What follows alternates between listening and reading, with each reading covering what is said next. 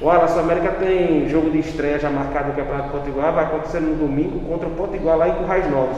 O que esperar do Potiguar fora de, é, fora, em seus domínios, na verdade? É, sabemos que vai ser um jogo difícil, onde a equipe dele é uma equipe qualificada, jogadores aqui do estado, mas o trabalho que o professor vem fazendo com, com nós dentro de campo ali, já para já esse jogo aí, acho que a gente vai, vai entrar bem na competição e a gente espera sair lá com um bom resultado, que é os três pontos. Você acha que a equipe chega bem físico e tecnicamente para essa partida? Com certeza, a equipe está bem, bem preparada. Junto com o professor ali, fez um, bom trabalho na, na pré-temporada. E nós, nós mesmos sabemos que estamos bem de perna ali. E se Deus quiser, a gente chega lá e conseguir os três pontos.